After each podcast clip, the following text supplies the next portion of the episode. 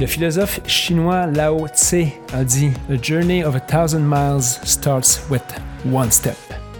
Bonjour, bienvenue aux machines, ici Maxime Tardif. Cette semaine aux machines, Sébastien Sasseville. Sébastien était ma première entrevue réalisée euh, pour les machines. C'est un, un ami à moi. Et vous allez voir qu'on a fait beaucoup de chemin depuis cette première entrevue-là. Euh, Sébastien est un, invité qui était très généreux avec, avec nous. Donc, euh, j'espère que vous allez apprécier cette entrevue. C'est bien important pour moi. Je dois vous remercier aussi d'être nombreux à l'écoute, que vous soyez dans vos voitures ou que vous écoutez sur YouTube. On l'apprécie énormément. Pour ceux qui ne l'ont pas encore fait, je vous invite à venir aimer notre page Facebook et notre channel YouTube. Quand vous nous écrivez, on peut, de peu importe euh, où vous le faites, vous pouvez nous aider à fine-tuner les machines et rendre le show encore meilleur. Finalement, je voudrais vous remercier ceux qui nous écoutent en format podcast. Si vous nous laissez 5 étoiles et un petit commentaire sur iTunes, ça nous aide dans le référencement. Donc, merci de considérer de faire le geste. C'est bien important pour nous, puis ça prend 10 secondes. Tous les liens rapides pour nous contacter sont facilement cliquables dans la description de l'émission. Cette semaine, notre machine, Sébastien Sasseville. Sébastien, diagnostiqué diabétique type 1 à l'âge adulte, a su relever de nombreux défis et inspirer les gens. Il va très probablement vous inspirer également. Bienvenue aux machines.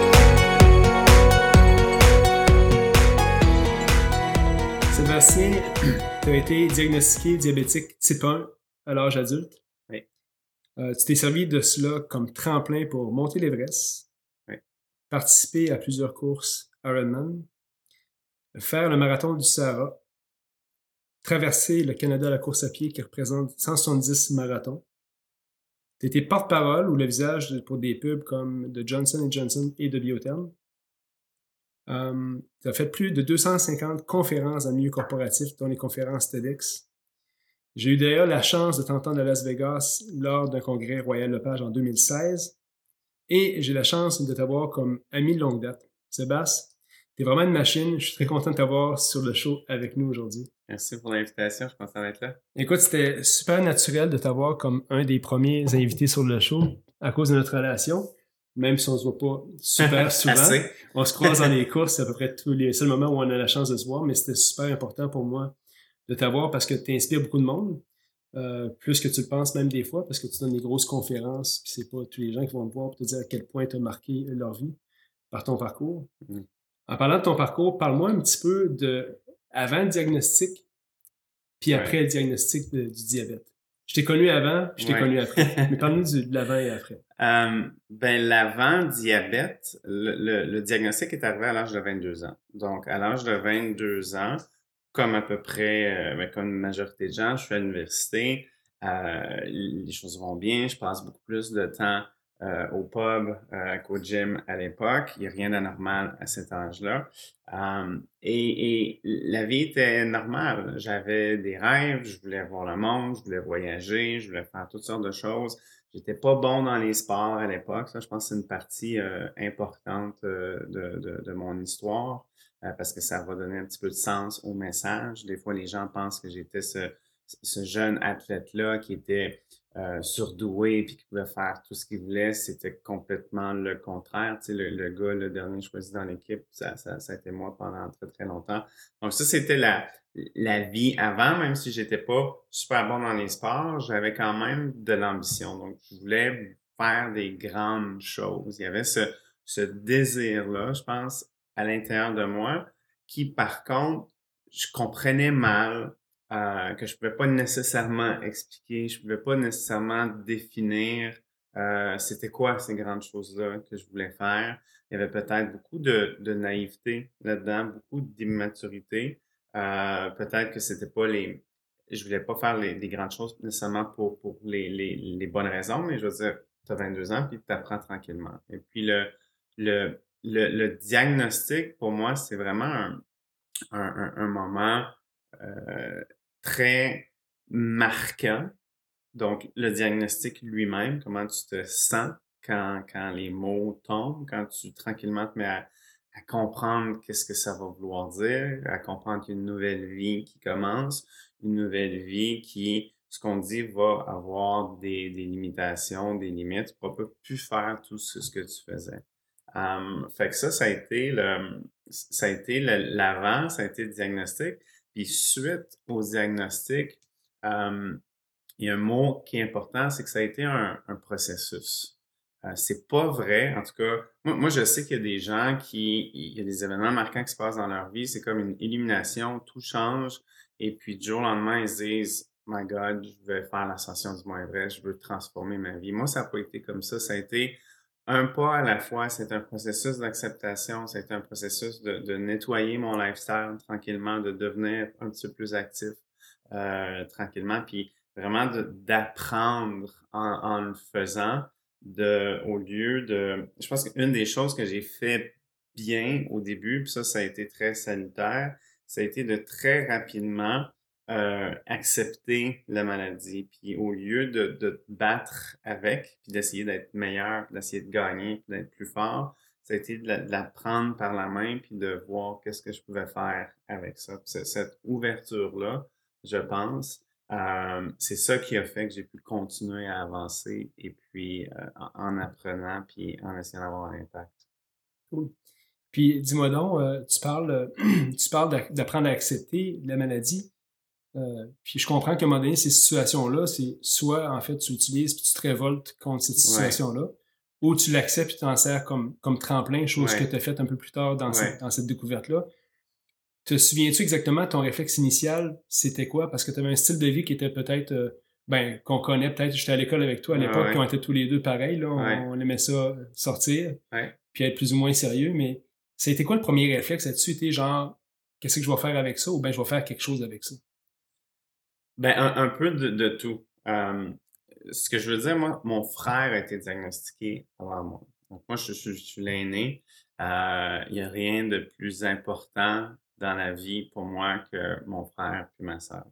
Et puis, j'avais vu mon frère dans les cinq, six années précédentes vivre avec cette maladie-là et puis avoir un petit peu de difficulté euh, avec ça. Euh, des hauts et des bas, super normal. Et puis mon premier réflexe, ça a été de me dire, ben, enfin, je vais pouvoir comprendre. Enfin, je vais pouvoir peut-être aider et puis je vais pouvoir avoir des discussions avec lui là-dessus. Donc, c'est ça, très vite. et puis, je ne sais pas si c'est un mécanisme de, de protection, on a tous nos, nos réflexes, mais très vite, j'ai compris que j'avais pas le choix. Ça, ça c'est important. Dans une période de changement, de transformation, euh, ce fameux sentiment d'urgence-là, qui est toujours l'étape numéro un, puis si on parlait de, de, façon beaucoup plus technique ou académique, c'est quoi, à quoi ça ressemble une transformation organisationnelle ou personnelle. Et souvent, step number one, c'est de, de, comprendre que tu n'as pas le choix. Euh, donc, eh, parce que je savais que la maladie pouvait pas être guérie, parce que je savais que j'allais vivre avec ça pour le reste de mes jours, ça devient que le choix devient presque facile. Soit tu te fais frapper par le train, comme on dit, ou soit tu t'embarques dedans. On a tous déjà entendu ça. C'est un peu mmh. quétaine, mais c'est vrai. je savais que ça s'en allait pas.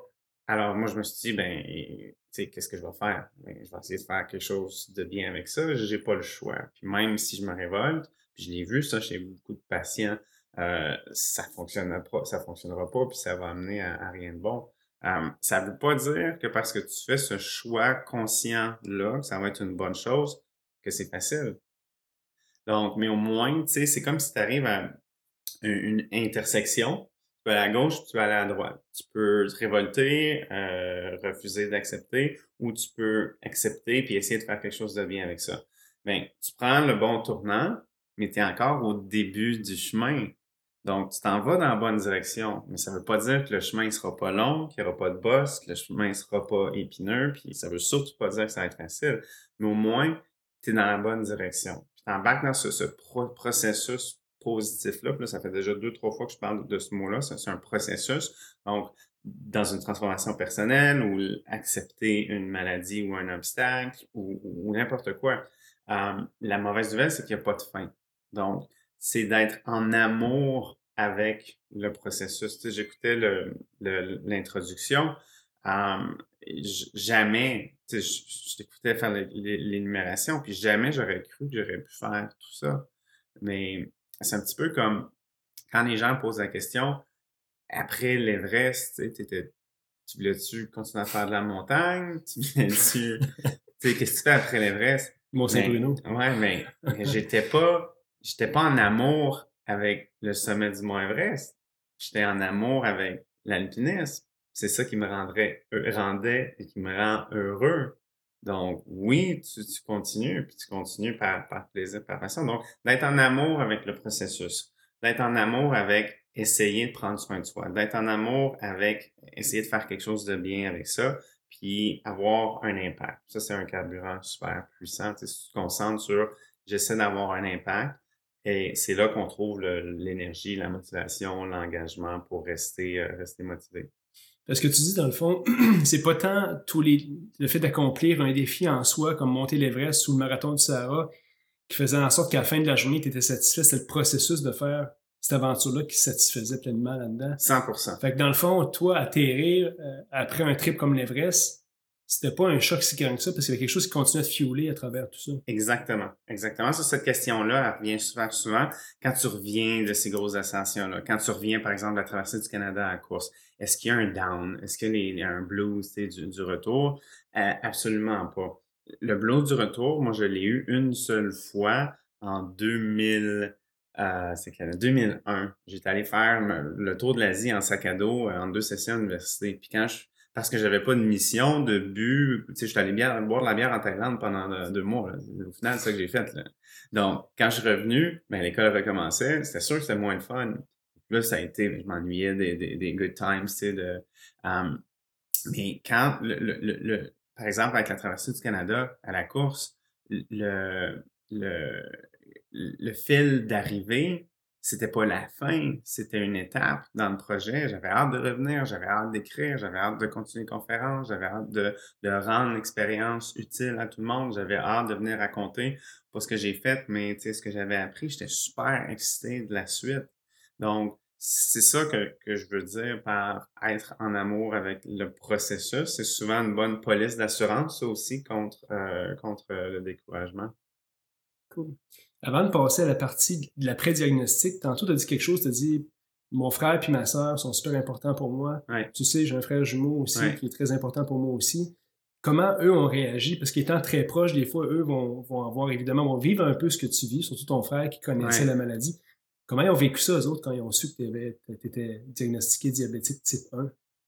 C'est une bonne question. Je pense que notre réaction nous, appartient. Euh, il y a une réaction initiale super normale de, de, choc puis, puis de tristesse, puis on veut pas que des choses euh, difficiles arrivent aux gens qu'on aime. Euh, immédiatement, il y a un réflexe de support. la famille, c'est là pour ça. Euh, je pense que le réflexe d'essayer de comprendre euh, puis de voir ce qu'on peut faire pour, pour aider, c'est important en même temps, c'est vraiment, c'est important de ne pas avoir d'attente, je pense, envers la, réponse des autres par rapport à un événement comme ça. Au final, ça m'appartient. Au final, il faut que je l'accepte. Au final, il faut que je m'en occupe moi-même. Euh, si j'ai besoin de, de flatoun dans le dos pour que ça aille bien, ça se peut qu'à un moment donné, il y ait des choses qui qui fonctionnent pas. Donc, la réaction, elle a été belle, elle a été une réaction d'amour, puis de une réaction de, de, de, comment je peux dire ça, de, de support, et puis de, de tout ce qu'on souhaite euh, de la part d'un membre de sa famille. Puis j'ai beaucoup de, de gratitude pour ça. Mais ensuite de ça, ça t'appartient. Ça t'a reproché ton frère, puis toi encore plus, le fait que vous ayez le même, vous partagiez la même, euh, le même diagnostic ou ça a été. Euh, ben, j'espère, j'espère. on le vit différemment, on a des vies différentes. C'est certain qu'on peut parler de ces choses-là. Par exemple, quand j'ai une hypoglycémie qui est assez marquée, qui est difficile, quelqu'un qui n'est pas diabétique de type 1 ne peut pas connaître ce feeling-là. Donc, il y a beaucoup, beaucoup de, de conversations qu'on peut avoir qu'on ne peut pas avoir avec personne d'autre. Donc, ça, c'est le fun, ça rapproche. Cool. Je ne sais pas si tu savais, mais à un moment donné, je t'avais, appelé il y a deux, trois ans te dire, écoute, j'ai, euh, un jeune homme de ma famille élargie qui a été diagnostiqué à la préadolescence diabétique type 1. Sébastien, peux-tu lui envoyer un petit vidéo? Chose que tu as faite. Mm-hmm. Euh, je sais pas si tu avais eu des, des, euh, des comebacks de ce vidéo-là ou si tu savais ce qui s'était passé avec ce jeune-là. Je pense pas? OK. Je t'explique, c'est que, évidemment, lui, évidemment, son père aussi était diabétique type 1, donc à la préadolescence, ce jeune-là a le diagnostic. Je te demande d'envoyer une vidéo, ce jeune-là reçoit le vidéo. Ça a été la chose qui l'a aidé à passer à travers le diagnostic. En fait, mm. après ça, il est allé faire des conférences pour le club optimiste dans le bas du fleuve, puis il a gagné des concours grâce à ça, il lui expliquant que grâce à cette vidéo-là qu'il avait reçue de toi, ça a changé un peu son, sa vision du diagnostic. Quand tu sais qu'il y a beaucoup de jeunes, de jeunes hommes et jeunes filles qui vont te voir, qui vont, euh, qui vont te voir comme un, modèle de persévérance dans la, dans la, maladie, comment, comment tu vois ce rôle-là que tu joues envers ces jeunes-là? Ben, c'est super touchant, puis ça fait plaisir, puis ça, c'est une histoire comme ça, c'est ça qui donne l'énergie puis le carburant de continuer, et c'est pour ça qu'on le fait. Donc, ce que je disais tout à l'heure, c'est de se concentrer sur essayer d'avoir un impact. Um, pas essayer d'avoir plus de fans ou de ci ou de ça. C'est la même chose pour le podcast ici. Comme, c'est sûr, ça serait le fun s'il y a plein de gens qui l'écoutent, mais ça, c'est une conséquence. Si l'intention, tu sais, en dedans, sincère et première, c'est je veux aider, je veux avoir un impact, puis nos énergies sont déployées là-dessus, tout le reste autour s'organise. Donc, tu sais, pour revenir à une histoire comme ça, tu sais, pour moi, c'est pour ça que je le fais. Et, je cherche toujours des moyens de rejoindre le plus de gens euh, possible pour rendre ce que j'ai fait le plus utile possible. Parce qu'au final, je pas, euh, tu sais, j'ai jamais gagné une course. Je suis jamais allé sur un podium. Je, je, je connais pas, moi, ce feeling-là. Mon message n'est pas organisé autour de la performance. Il est organisé autour de la résilience, il est organisé autour du premier pas. Pour moi, c'est fondamental. Euh, ce que je, la raison d'être, la raison de vivre, moi, je, veux inspirer euh, des gens à, croire en ce qu'ils peuvent accomplir et à faire un premier pas vers l'accomplissement de ça. c'est souvent la chose la plus difficile. Et puis de dire que tu as changé la vie des gens, je pense que c'est un petit peu too much ça aussi. Euh, j'ai vraiment pas cette prétention-là. Je pense que personne devrait l'avoir. Mais si on peut contribuer à pousser les gens dans la bonne direction, si on peut le faire au bon moment, euh, de la bonne façon, juste pour que les gens ils découvrent ce dont ils sont capables de, de, de, faire, d'être. Ensuite de ça, la suite leur appartient. Puis moi, je sais pertinemment que sky is the limit et puis que c'est, c'est fascinant ce qu'on peut accomplir quand on, on, on, transforme le mindset puis on se met à croire en ces ressources-là. Si on, on s'amène au moment où tu as appris que tu avais le diagnostic, les différentes phases auxquelles tu as passé à travers, qu'est-ce qui a été le, le déclencheur? Dire, écoute, finalement, ça va être ça ma trajectoire au niveau de qu'est-ce que je vais accomplir pour, pour aider, inspirer les gens comme, comme tu veux le faire. Tu viens-tu du moment exact où tu te dis, écoute, je vais monter l'Everest ou je vais faire un Ironman ou je vais traverser le Canada? C'est quoi le moment le plus significatif pour toi après le diagnostic qui a fait en sorte que tu t'es décidé à aller dans cette voie-là? Un moment très significatif, c'est, c'est, euh, je pense tout de suite après le diagnostic, le premier pas que j'ai fait, ça a été de décider que je vais être plus en santé. Puis ironiquement, le diagnostic a fait que je suis devenu beaucoup plus en santé. Je suis beaucoup plus en santé et en forme aujourd'hui à 38 ans avec le diabète de type 1 que je l'étais à 19-20 ans quand, quand je faisais des folies. Pour moi, ce premier pas-là, il est important parce qu'il a mené à, tout le reste. Euh, L'Everest, j'ai toujours été fasciné par ça. J'ai toujours voulu faire l'ascension. Mais à 20 ans, jamais j'avais la discipline, euh, la persévérance, puis la résilience qu'il fallait pour non seulement l'ascension, mais mener à bien le projet dans son entièreté que ça représente, donc le financement, l'entraînement, moi, ça, ça, a été à peu près 7-8 ans, 10 ans de, de, de, de, préparation, tant au niveau physique, puis technique, logistique, puis, puis tout ça.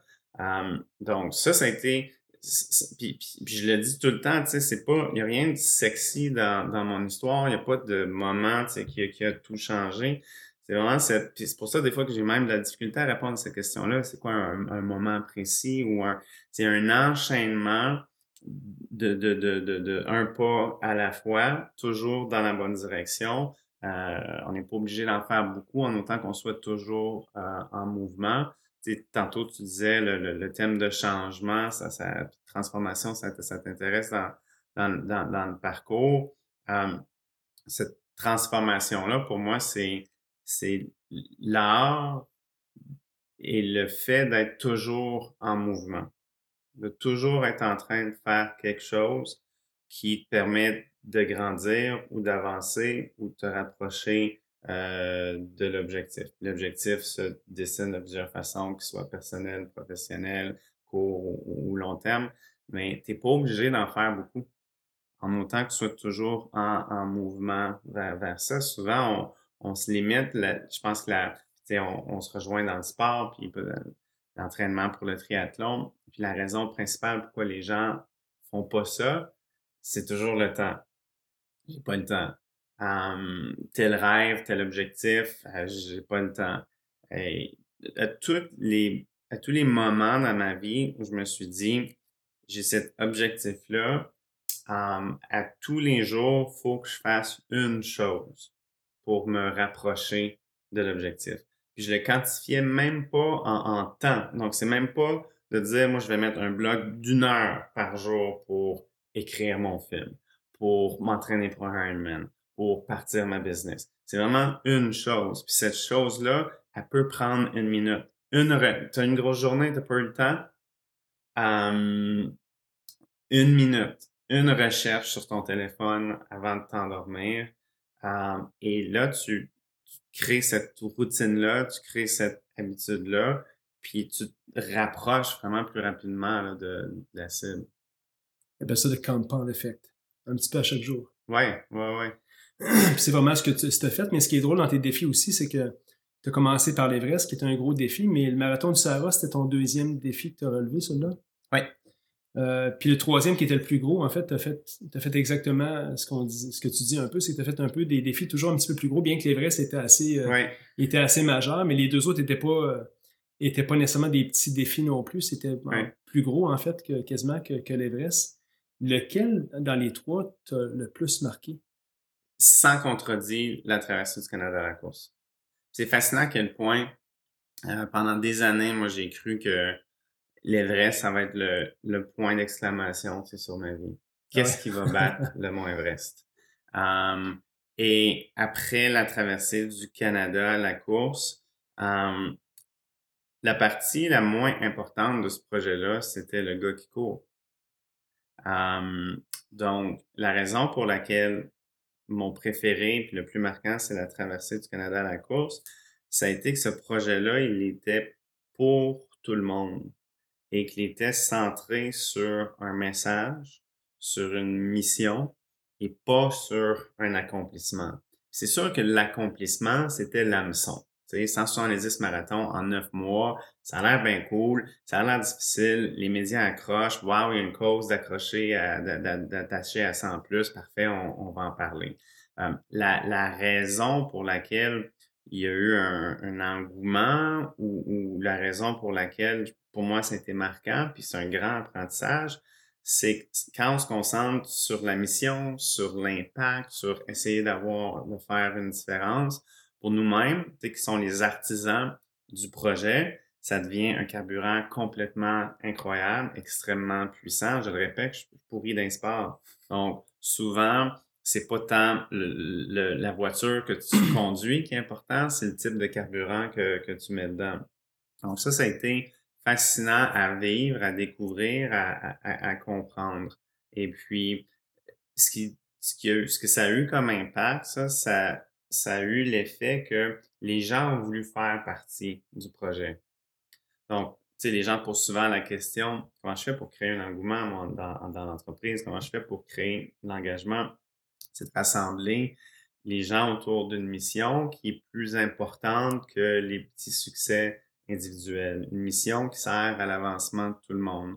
Puis quand on crée ça, les gens, ils veulent faire partie de quelque chose. C'est dans notre ADN, c'est comme ça qu'on est connecté. On veut faire partie d'un groupe, on veut faire partie de quelque chose, puis on veut avoir cette impression-là qu'on sert à quelque chose. Et puis, comme gestionnaire, des fois, c'est ça peut être un, truc que je donne. C'est ça, c'est donner cette mission-là, de créer cette mission-là. Si on a ça, ben, on, crée une armée um, et les gens suivent parce qu'ils ont le goût, parce qu'ils ont l'impression que ça va laisser une, marque derrière eux.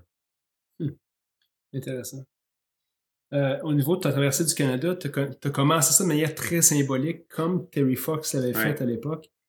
Euh, comment ça t'est venu cette idée-là? Pourquoi tu as fait ça? Ben, d'un point de vue logistique, on a regardé plusieurs scénarios possibles. On commence où? Euh, on commence quand? Euh, la route passe par où? Exactement, exactement, etc., etc. Donc, l'option qui semblait le, plus valide, c'était d'aller de d'est en ouest. Quand les gens le font à vélo, évidemment, ils font l'inverse pour avoir le, vent dans le dos. À la course, ça n'avait pas trop un gros impact. On pouvait pas nécessairement non plus éviter l'hiver à cause de la nature du projet. Ça prend neuf mois.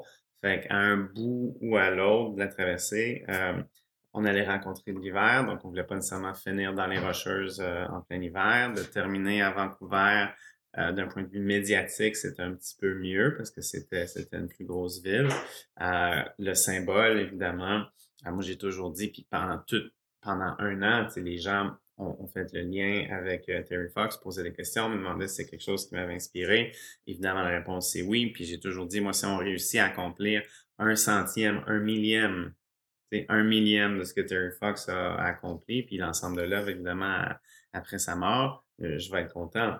Donc, c'était très symbolique, c'était un, honneur, un privilège, c'était un petit peu de, repasser par la même route. Ça arrivait souvent que, que j'y pensais je pense que l'intention, euh, l'intention était la même. Je pense que quand Terry Fox a commencé à courir, jamais ça lui a traversé l'esprit qu'il allait devenir euh, aussi, euh, aussi célèbre que ça, qu'il allait devenir une, icône au Canada. La seule chose qu'il voulait, c'est faire une différence. Il voulait aider, puis il voulait que d'autres enfants, d'autres jeunes qui vivent avec la maladie, la même maladie que lui, avec les sous qu'il a ramassés pour la recherche, que, personne d'autre passe à travers ça. c'est pour ça qu'il courait. C'est très simple, c'est très pur, c'est très beau. Et, encore une fois, euh, toutes les conséquences de ça, ben, on les connaît. Hum. Puis sur la route, dis-moi donc, comment ça se passait euh, en pratique? Est-ce que, est-ce que les gens étaient très quand ils voyaient courir, ils devaient sûrement avoir un réflexe You're crazy. Puis l'autre réflexe, ben, t'es inspirant. Comment ça se passait en général euh, avec dans les villes où tu visitais, où tu t'arrêtais? C'était quoi les commentaires des gens par rapport à ton, à ton défi? Moi, j'ai l'impression que, que ça amenait beaucoup de, de joie puis de bonheur aux gens.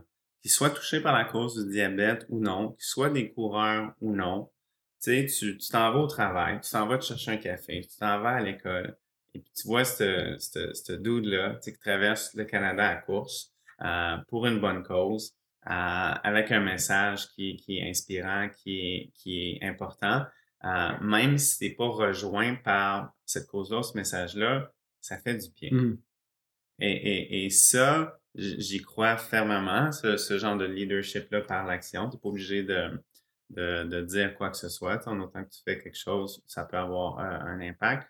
Donc ça, c'était vraiment le fun euh, à voir. Euh, les, oui, les gens disaient t'es fou. Oui, les gens disaient c'est inspirant. Oui, les gens disaient wow, ça, ça se peut pas ou ça doit être difficile. Donc il y avait des, des réponses quand même partagées. Mais au final, si on a amené quelque chose de bien aux gens, ça m'a heureux. Un moment où tu as failli abandonner pendant ton, défi, traverser du Canada, où tu as été peut-être contraint à abandonner pour une blessure parce que tu n'étais plus capable. Oui. Ça n'a jamais frôlé, ça n'a jamais été une possibilité. J'ai jamais... Ça, ça, je veux le décortiquer parce que Um, ça peut surprendre ou ben les gens pourraient dire ben ça se peut pas tu as dû avoir des mauvaises journées. Of course. Donc j'ai eu des journées super difficiles. J'ai eu des journées très noires. Je, je vais aller jusque là parce qu'on sait tous quand l'humain est laissé à lui-même longtemps, tu cours 4, 5, 6 heures par jour. Tu as du temps pour penser et on n'est naturellement pas euh, porté vers des pensées positives. Il faut pas s'inquiéter de ça. Puis là, c'est peut-être un, parallèle puis un side conversation, mais c'est normal. On est tous comme ça, puis il y a une raison pour ça. Le phénomène il, est expliqué et, compris. Mais au final, ça arrive. Donc, j'ai eu des journées super difficiles physiquement et psychologiquement. Mais même pendant la, la journée la plus difficile, les journées les plus difficiles, jamais ça, ça a été une possibilité d'arrêter. Donc, tu sais, c'était juste, tu sais, on peut se dire comme, comme dans la vraie vie, là, c'était des journées de merde. Mais ça veut pas dire que parce que tu as une mauvaise journée, que le, la suite logique ou le réflexe, ça devrait dire, ben, je vais arrêter, ça, ça compte plus. Donc, tu sais qu'il y a une certaine dissociation entre, ah ouais, c'est une mauvaise journée, puis ça change rien à mon intention. Ça, ça, ça c'est super, euh, je pense que c'est super euh, important je pense que quand ces moments-là arrivent, de, revenir au, message. Tu sais, tantôt, j'ai utilisé le, mot, les mots, une, police d'assurance. Si tu te concentres sur l'impact, c'est ça ta police d'assurance pour quand ça va être difficile. Si tu le fais parce que tu veux plein de followers, si tu le fais parce que tu veux devenir riche et célèbre, euh, c'est sûr que quand il y a une journée qui, qui, qui est difficile, à quoi tu t'accroches? Parce que tu le fais pas pour des bonnes raisons. Donc, les choses que tu as mis en place pour t'accrocher, c'est glissant. Tu peux pas, tu peux pas les prendre dans tes mains. C'est pas, c'est pas les bonnes choses. Donc, euh, d'être arrimé sur quelque chose de solide, ça, ça, ça, ça a été, euh, ça a été important parce que des journées super difficiles, il y en a eu plein. Tu sais que je m'entraîne pour un 100 000 au mois de juin au Michigan.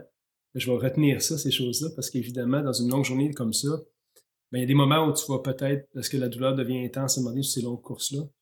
Si tu avais un conseil à me donner, ce serait quoi au niveau de, des courses comme ça, au niveau d'une journée qui est très difficile où ton, ton cerveau commence à jouer des tours sur écoute, t'es mieux d'arrêter, comme c'était sûrement déjà arrivé souvent pendant tes différents défis. Qu'est-ce qu'est-ce que qu'est-ce que tu aurais comme message à donner? Ben, première chose, c'est que c'est certain que ça va arriver. Donc, puis c'est pas la première fois que tu fais ces, ces choses-là. Peut-être à 100 miles, oui, mais tu as fait plein d'Ironman et tout ça. Donc, tu sais, euh, tu es, sûrement déjà super bien outillé pour, pour euh, passer à travers tout ça. Euh, des gens qui ont jamais fait ça, cette, cette compréhension-là euh, à l'avance, de, de, de, savoir et de se dire que la partie la plus prédictible, prévisible de cette histoire-là, c'est qu'il va en avoir des mauvaises minutes, des mauvaises heures. C'est un, un 100 000, fait que tu es, là 10, 15, 20 heures. Là.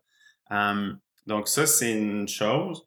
De, ensuite de ça, um, de se rappeler d'avoir du plaisir dans, dans le processus. Euh, c'est super important euh, parce qu'au final, la journée va passer comme ça, puis ça sera pas long qu'on on va s'ennuyer de ces, ces moments-là. Euh, je pense que la, puis il y a plein de belles études là-dessus, l'émotion, c'est la colle pour la mémoire. Donc, on, le sait que quand on a une mauvaise journée ou une super bonne journée, c'est ces journées-là qu'on se, se souvient. Euh, et c'est vraiment ces moments difficiles-là, comme les beaux moments à l'intérieur de la même course, dont on va, dont on va se rappeler. Euh, je pense qu'il faut chérir ça. Euh, il faut, faut l'accepter. Euh, il faut pas non plus, euh, quand les moments arrivent, se dire qu'on est ce moment-là, qu'on n'est pas bon. Donc, c'est juste une heure où ça va un petit peu moins bien. Euh, je pense que c'est important de continuer. Moi, pendant la traversée du Canada à la course, euh, l'histoire que je raconte souvent, tu sais, c'est le, j'en parle dans, dans, dans, mon livre, le, j'appelle ça le 38e kilomètre. Donc, je courais 40 km par jour, 5 mmh. ou 6 jours semaine. Puis le kilomètre le plus difficile, c'est toujours le 38e. C'est juste 2 km avant la fin. C'est pas le dernier. On pourrait penser que c'est le dernier. C'est lui où tu as le plus mal, le plus fatigué.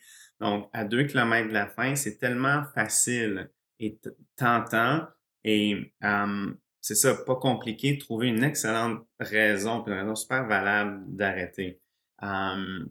donc, de résister à ça. Euh, ça, ce que ça a eu comme impact, Parce que si on résiste pas, ben le lendemain, c'est beaucoup plus facile d'arrêter à 37. Puis le surlendemain, c'est beaucoup plus facile d'arrêter à 36. Quand tu arrêtes à 36, tu fais plus 4 km de moins. Tu fais 1 km de moins que quand tu as arrêté à, 37. Mmh, Donc, peu importe euh, ce qui se passe, peu importe l'issue puis la performance, parce que quand ça va pas bien dans une course, ben c'est pourquoi? C'est pas parce qu'on va trop vite, c'est parce qu'on va pas assez vite. Et là, il y a une déception qu'on va pas nécessairement atteindre l'objectif de temps qui est très, très, très... Euh, ça, c'est l'ego. Euh, l'objectif d'apprendre quelque chose dans cette journée-là, il disparaît pas, puis il y a peut-être encore une, encore plus belle opportunité là, quand ça va pas bien. Mais ce que j'ai appris avec ça, c'est peu importe à quelle vitesse je complétais les deux derniers kilomètres, les cinq derniers kilomètres, ça, je l'ai vécu beaucoup en, montagne aussi, des bonnes puis mauvaises journées. Tu continues, tu te rends jusqu'à la fin, parfois en oubliant l'objectif de temps, tu développes cette croyance-là que tu vas toujours trouver une façon de revenir, ça va toujours être correct. Et, puis ça, c'est important. Parce que c'est ça qui nous permet de, continuer quand, quand ça va mal, euh, de changer la façon dont on mesure le succès. Encore une fois, ça va mal dans une course, c'est pas parce que je vais trop vite. Donc, est-ce qu'il y a d'autres façons de mesurer comment ça va que, que, la vitesse à laquelle je cours? Euh, puis de revenir à la base aussi, tu sais, comme mon pace, ma posture, mon alimentation, de faire la, révision de tout ça, de peut-être réviser le plan. Donc, il y a, toutes sortes de choses qu'on peut faire dans ces moments-là. Ton, ton arrivée à Vancouver, comment, comment tu vis ça? quand tu termines ton périple au bout de, de ton année sur la route? Je voulais pas que ça finisse. Euh, puis quand je dis je voulais pas que ça finisse, le, le, le, le ça, le cela, c'est la dernière semaine. Donc, la dernière semaine a, été euh, magique parce que, évidemment, d'un point de vue de, de logistique, ça faisait une, semaine qu'on était basé à Vancouver.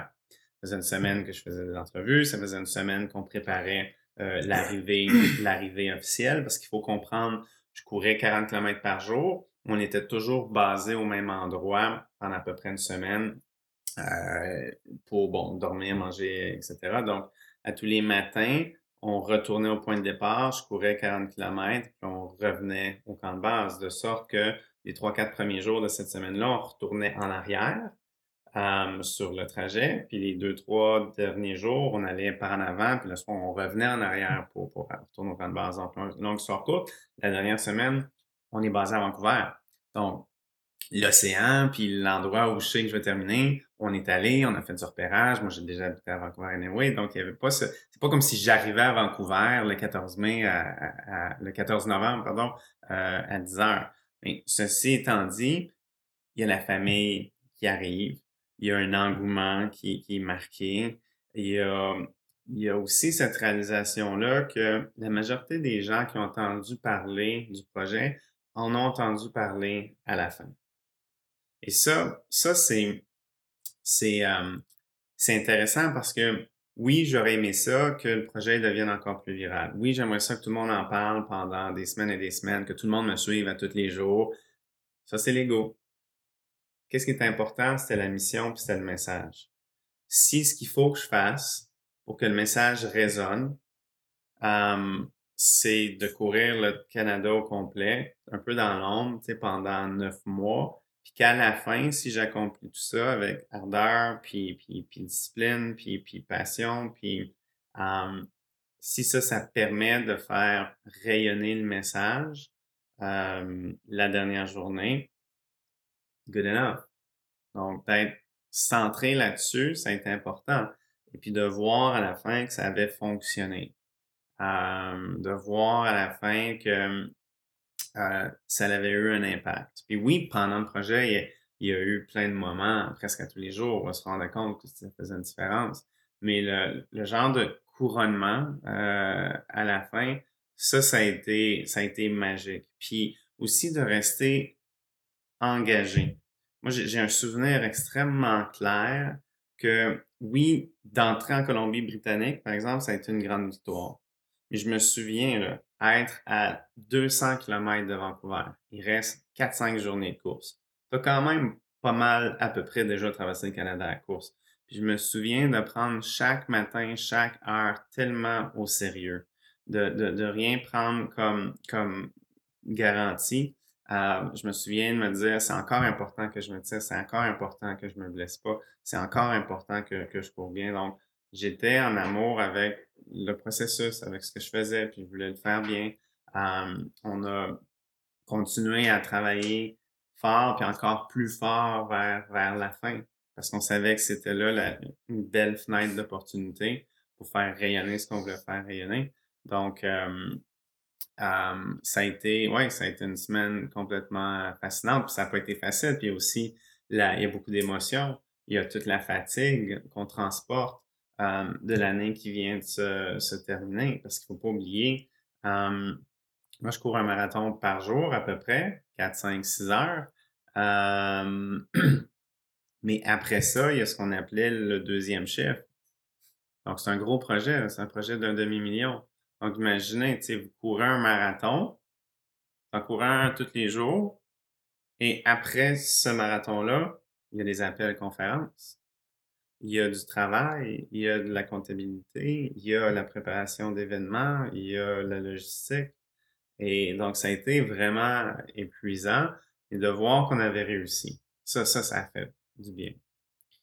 Tu disais tantôt que l'impact que tu as eu au niveau, tu courais un peu dans le noir pendant neuf mois, parce qu'on s'entend que l'intérêt des médias puis du monde n'est pas soutenu pendant neuf mois sur un projet comme ça.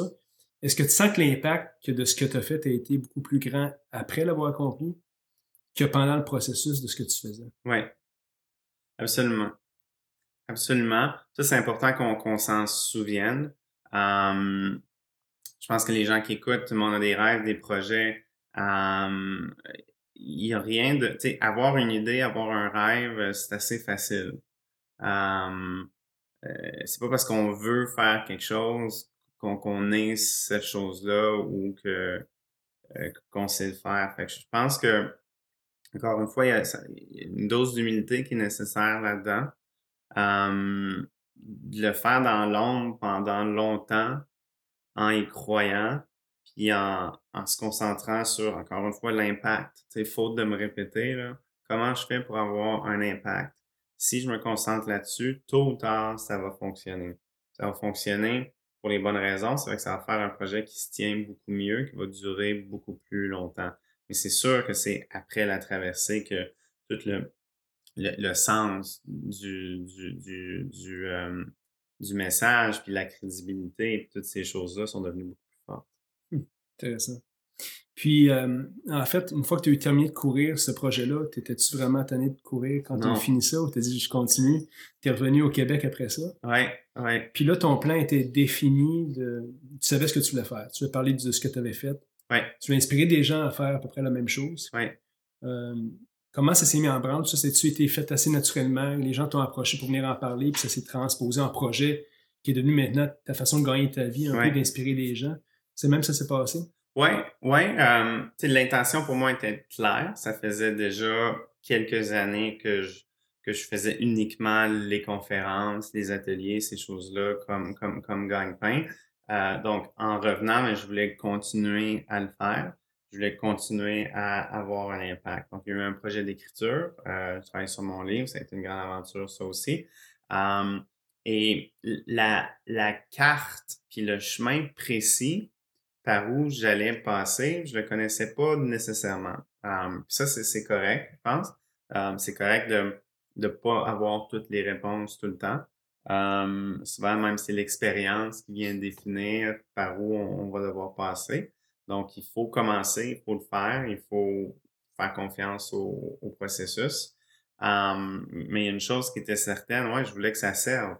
Je voulais que ça inspire les gens. Je voulais me servir de ce que j'avais fait en essayant d'en parler le moins possible, mais de d'aller puiser là-dedans, comme je le faisais avec l'ascension du Mont Everest.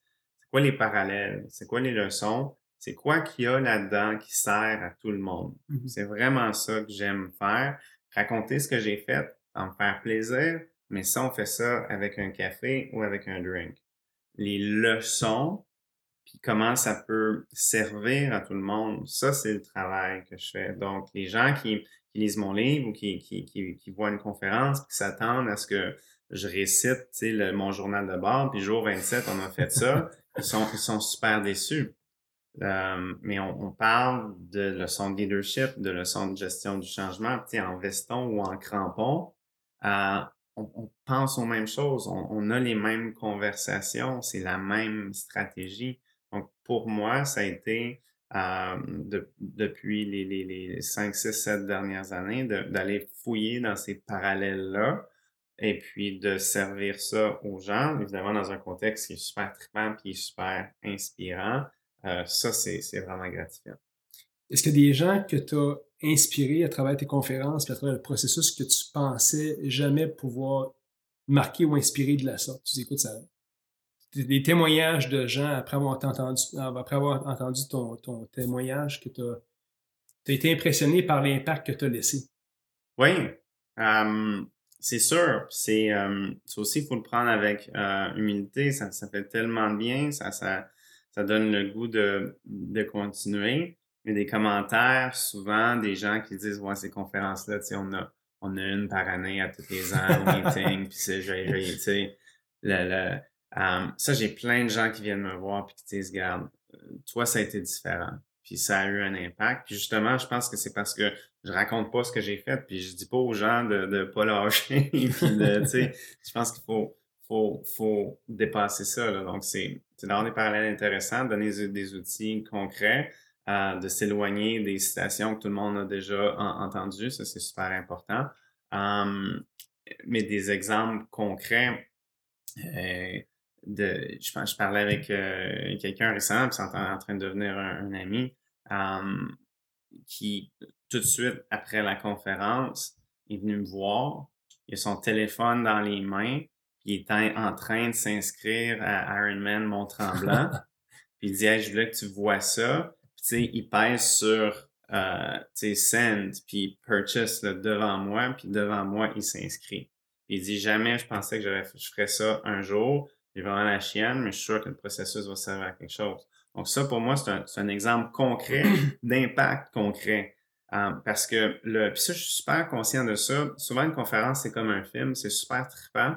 Quand le film finit, tu as des grosses émotions. Une heure après, ça a fané un peu, puis deux jours après, tu t'en souviens plus. Ça, c'est un des, des dangers euh, et, et, quelque chose à, quoi je porte beaucoup attention quand je travaille, quand j'ai un mandat avec un, un, client. Euh, comment on fait pour un, personnaliser? Donc, pour moi, une conférence, c'est pas une conférence, c'est un mandat, c'est avant, c'est pendant, c'est après. Puis comment on fait pour outiller les gens pour avoir un système de suivi approprié après pour que dans six mois, ben, toute ta force de vente ou les employés disent, ben, on est parti de là, on a fait ce premier pas-là, et voici la transformation puis l'impact qu'on a réussi à avoir à partir de ce moment d'émotion-là, qui, qui, a été la conférence. C'est pas mal cool que tu inspires des gens à s'inscrire à des courses comme ça parce que c'est pas euh, c'est pas, pas rien s'inscrire à un Ironman. puis drôle d'affaire, tu parles d'Ironman, puis je vais me rappeler une anecdote. On a fait Tremblant en même temps en 2012. 2012. On se croise en zone de transition. Tu me dis, Maxime, j'ai perdu ma pompe à insuline. Tu viens de ça? Euh, ça se peut. Ouais, fait là, en tout cas, ma, compréhension, c'est que tu courais plus de pompe à insuline, soit en vélo, soit à course à pied. Fait que je, me souviens, ça m'a marqué, je me dis, ces gars-là, il y a du guts parce qu'il est en Ironman. il y a une condition qu'il n'y a pas grand monde qui doit euh, dealer avec présentement, puis il perd sa pompe à insuline, qui est, ta pompe à insuline, c'est un peu euh, ce qui t'aide à, vraiment fonctionner le plus normalement possible, right? Oui, oui, non, la, la, pompe à insuline, c'est mon pancréas, ça, elle me garde en vie, euh, carrément. Donc, je me souviens plus de, de ce qui s'était passé ce matin-là. Euh, peut-être que c'était mon lecteur de glycémie, mais je me souviens qu'il y avait quelque chose qui n'avait pas fonctionné. Puis la journée commençait, là, c'était euh, la première transition. Je pense que c'est une transition euh, vélo. Ouais, ça se peut. vélo. Ça se peut. Mais tu arrives à ces courses-là préparées. Donc, il y a, peu importe ce que j'ai perdu, oublié ou ce que j'avais pas, euh, au final, j'ai terminé la course. Ça avait été une de mes bonnes courses. Fait que, fait qu'il y avait un plan de contingence. Donc, tu sais, puis juste là-dedans, je pense qu'il y a une leçon. Tu sais, oui, j'ai une condition, oui, c'est plate, oui, c'est 100 fois plus tough. Est-ce qu'il y a plein d'affaires auxquelles il faut que je pense euh, de plus? Oui. Donc, c'est une, une, couche de complexité additionnelle sur quelque chose de super compliqué. Si tu arrives préparé avec tout ce qu'il faut, ben, tu peux faire ce que tu veux. Puis tu n'en fais jamais une excuse. Non, non, non, non. jamais, jamais, jamais, jamais. Puis, ça, c'est important. Comme tout ce, qui, tout ce qui nous arrive, c'est notre faute. Tout. puis souvent, il y a des choses qu'on a l'impression qu'on contrôle pas. On a un petit peu plus de contrôle qu'on pense. Puis au moins, on peut contrôler comment on réagit, qui est dans notre vie, qui on permet dans, notre vie, euh, ce qu'on permet euh, dans la vie euh, continue. donc, ça, c'est important de, de comprendre. mais oui, tout est de notre faute. Donc, j'ai un rôle capital à jouer mmh. dans la, la gestion de, de, ma vie, de ma maladie, comment je me sens à travers tout ça. C'est drôle, hein, parce que tu, tu, dis ça, tu dis on est responsable de tout ce qui nous arrive, tu n'es pas responsable de, la maladie qui t'est arrivée. Mais étant père, c'est le message que je dis le plus souvent à mes filles, même si elles sont en jeune âge, c'est écoute, tu es responsable de cette situation. Ouais. Puis ça, c'est un peu, en tout cas, je sais pas si tu partages mon opinion là-dessus, mais tu sais, on, se regarde dans la société actuelle, il on dirait que personne n'est responsable de rien. Mais les gens vont reconnaître mm. tous les gens qui vont devenir responsables de ce qui se passe dans leur vie. Ouais. Puis tu n'as plus d'excuses pour être malheureux parce que tu es responsable. C'est un choix que tu as pris une décision par rapport à quelque chose ou tu l'as pas pris, mais à la fin de la journée, tu es toujours responsable de ce qui t'arrive. Ça, c'est le message le plus fort que je lance à mes filles tous les jours. C'est ce que tu dis aussi. Ben oui, ben, c'est parce que c'est bien plus facile de, de, de, prendre un rôle de victime puis un, un, rôle de, de, de, personne qui est, qui est pas responsable de tout ça. Puis il y a plein de gens qui vont écouter avec plaisir toutes ces doléances-là. Donc, c'est vraiment plus facile de pas être responsable. Puis on vit dans un monde où tu peux quand même survivre. Um, tu sais, l'épicerie là-bas, puis tu peux euh, avoir un travail décent, puis tu peux survivre à ta vie, tu sais, en te plaignant, puis tu vas arriver au bout quand même, mais de, de, de vraiment... Je pense que l'important, c'est de comprendre. Comprendre cette notion fondamentale-là, qu'on est responsable de tout, puis qu'on a un choix dans, dans tout. quand on le comprend, puis après ça, on, le met en, transpose en action. Puis ça, encore une fois, ça aussi, c'est un processus. C'est pas quelque chose qu'on a ou qu'on n'a pas. C'est pas quelque chose qu'on commence du jour au lendemain. parce que c'est pas facile, ça va prendre du temps avant que ça devienne un réflexe qu'on a 100% du temps. Ça va prendre du temps avant de le faire bien. C'est comme le sport. Donc, mais de un, comprendre, de deux, commencer. Ensuite de ça, quand on réussit, ben, tu te poses la question, OK, là, j'ai réussi à, prendre contrôle. OK, là, dans cette relation-là, j'y arrive pas. Pourquoi? Juste de réfléchir à ça, de l'explorer, on avance. C'est pas obligé d'être parfait en autant qu'on avance. Hum, très cool. Ton, euh, qu'est-ce qu'on doit s'attendre de toi dans les prochaines années? Qu'est-ce, comment tu veux que tes dix prochaines années soient? Euh, ben, c'est, une bonne question. Euh, ben, je, continue le, le, sport. Pour moi, c'est une valeur super importante. Euh, donc, pas tant le sport, la performance que le style de vie, que l'équilibre, que la, la santé. C'est une valeur importante. Euh, on vieillit comme on vit. Donc, euh, et, et, puis en toute humilité, c'est pas quelque chose que, que je fais parfaitement. Donc, en toute humilité, en ce moment dans ma vie, il y a un niveau de stress que je juge qui est trop haut. Donc, comment je fais pour protéger mon agenda, pour euh, prioriser l'alimentation, le sommeil, le sport? C'est trois choses tellement simples, tellement importantes. Alimentation, sport, sommeil. Comment je fais pour c'est ça, pour, gérer ce stress-là, c'est super important. Donc, un focus sur les bonnes valeurs aussi. Je pense qu'en commençant par ça, ça, ça aide à articuler à quoi la suite va ressembler. Parce que souvent, quand les, gens posent cette question-là, ils veulent savoir, mais c'est quoi vos prochains projets? je veux parler au vous, là, pour, le, pour, le groupe, puis les gens qui écoutent, puis pour que ça serve à tout le monde. Les gens posent la question, c'est quoi tes prochains projets? Ça quoi les réalisations? Sur quoi tu vas travailler, etc., etc. Encore une fois, ça, c'est la manifestation des valeurs qu'on choisit. Mm-hmm. Et puis, on vit encore, dans, ben, encore surtout maintenant, dans, ce monde-là où il y a plein, on a plein de valeurs qui sont pas nécessairement les nôtres ou qui sont imposées, où on pense qu'on les a choisies, mais on on les a pas choisies. Um, les, les sous, la carrière, ce, même ce qu'on fait en ce moment. Um, il, y a, y a, comme cette vague-là de, d'engouement pour la réalisation, pour le développement, pour c'est correct, c'est, ça, ça fait longtemps qu'on a avoir ça. Mais, sais, juste encore là, cette, cette, des fois, je pense un des impacts néfastes de tout ça, euh, c'est que continuellement, on a l'impression qu'on n'est pas assez bon, que je me réalise pas assez, que je fais pas assez de ci, que je suis pas assez comme ça. Fait que ça, faut faut être prudent avec ça. Fait que pour revenir à ta question, tu moi, la façon de regarder ça, tu sais, je choisis c'est quoi les valeurs qui sont importantes pour moi? L'équilibre, la santé, euh, la famille, etc., etc. Et sur ces fondations-là, c'est là-dessus qu'on doit construire, tu la suite. Et puis c'est là des fois qu'on se rend compte, OK, cette valeur-là, elle, elle, emmène des choses dans ma vie qui sont pas idéales ou souhaitables et je vais la changer. Peut-être que je suis, peut-être que c'est plus important que je fasse des Ironman en bas de 10h30 ou en bas de 10 heures. Je peux continuer d'en faire. Mais tu sais, il, y a, plusieurs années, je me, je me mesurais beaucoup là-dessus. À quelle vitesse je suis capable de closer mes Ironman. L'impact que ça avait, c'est que je mettais énormément de temps là-dessus et puis il y a d'autres choses qui en souffraient. Donc maintenant, la santé, c'est encore une valeur, donc je continue à faire ces choses-là. Je me mesure plus sur le chrono à la fin et j'ai pas mal plus de fun. Et puis il y a de la place pour les autres choses euh, importantes. Hmm.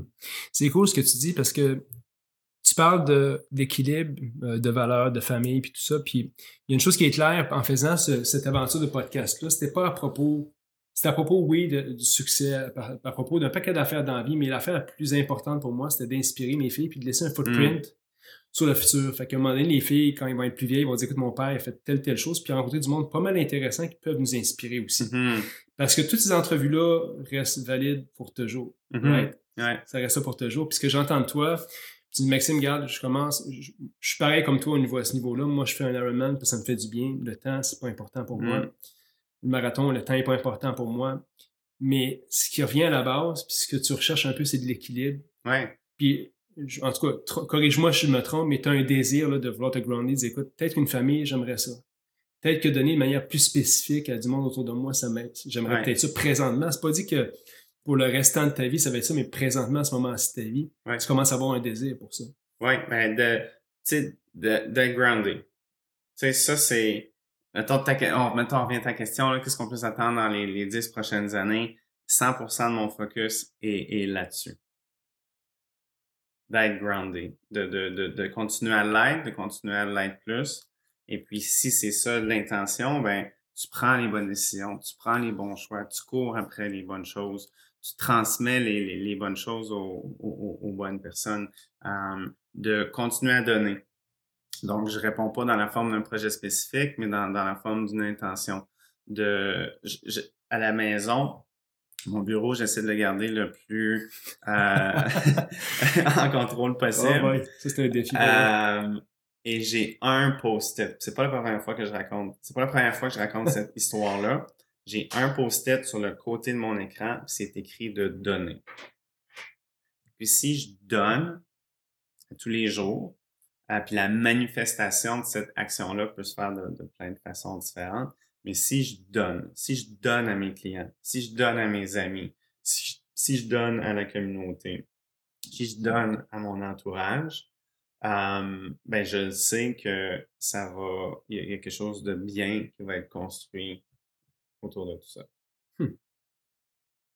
En question plus ouverte sur un petit peu tous les sujets, parce qu'on va terminer bientôt l'entrevue. Le livre qui t'a le plus marqué ou le livre que tu offrirais au plus de gens possible? Hum.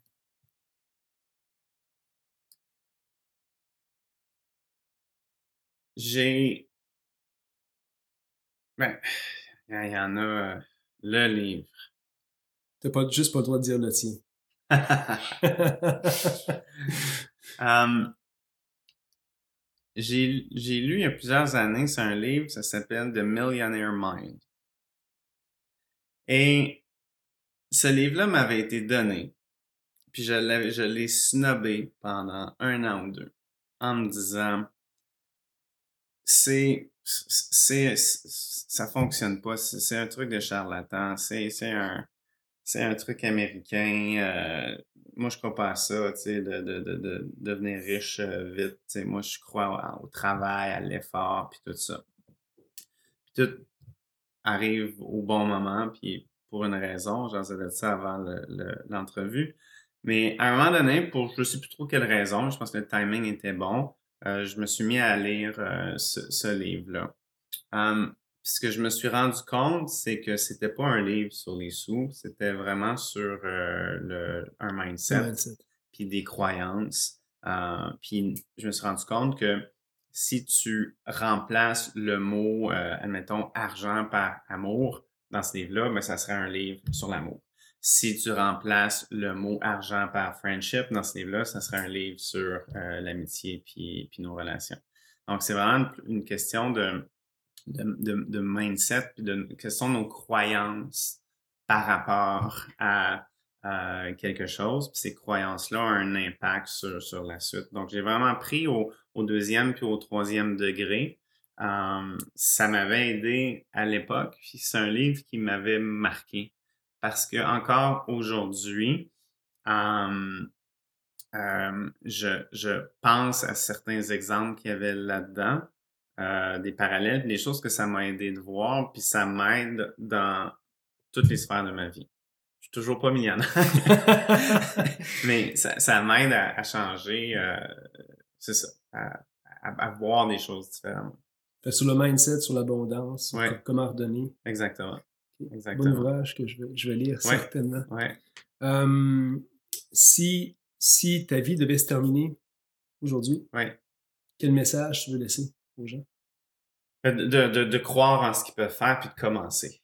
Dans, dans mon, je pense, ma mission, bon, en général, s'inspirer, tu sais, puis c'est, c'est un peu flou, ça, c'est bon, tout le monde souhaite ça, parfait. Mais quand je regarde vraiment, là, à quel moment je suis le plus heureux, puis l'impact que, j'aime, puis que je veux avoir sur les gens, c'est les aider à commencer. La, suite, ils s'en occupent.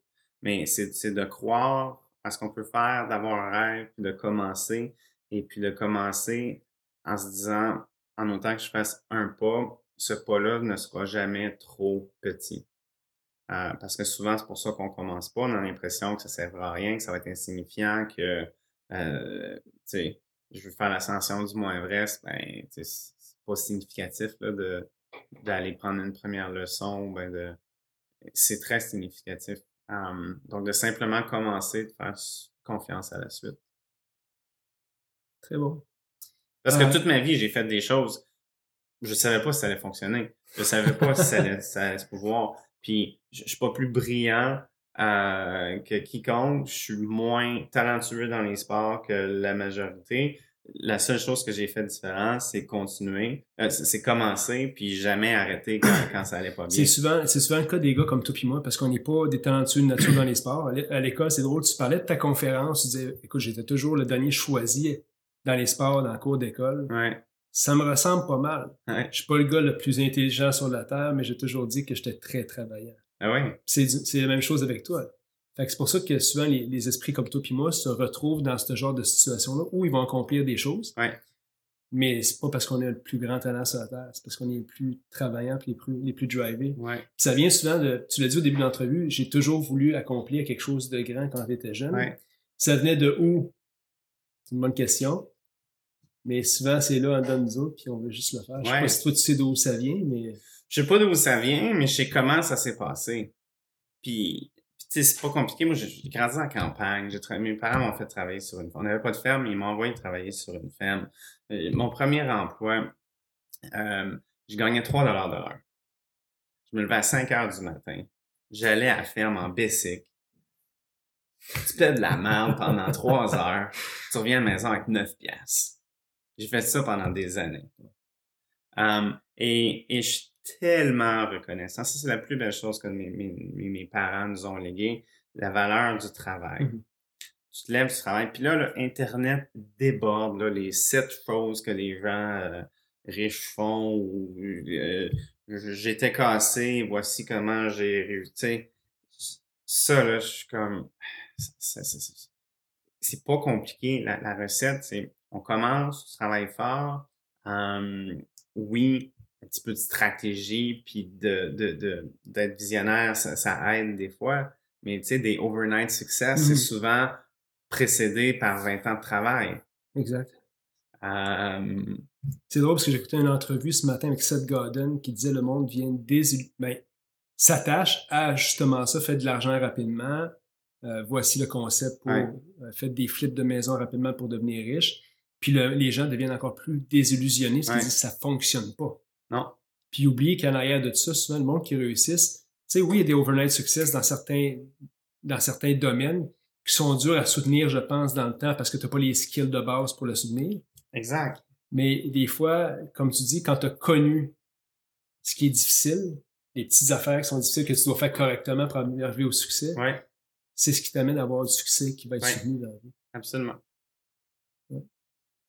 Si, euh, si tu avais la chance de te de revoir, de revoir le petit gars qui pelletait de la marbre à la ferme quand tu étais jeune devant toi, quelles sont les trois choses que tu lui dirais? Puis ça, c'est une question importante parce qu'elle va toujours revenir dans le podcast, cette. Ouais. Ben, je vais, euh, honnêtement, je dirais continuer puis tout va bien.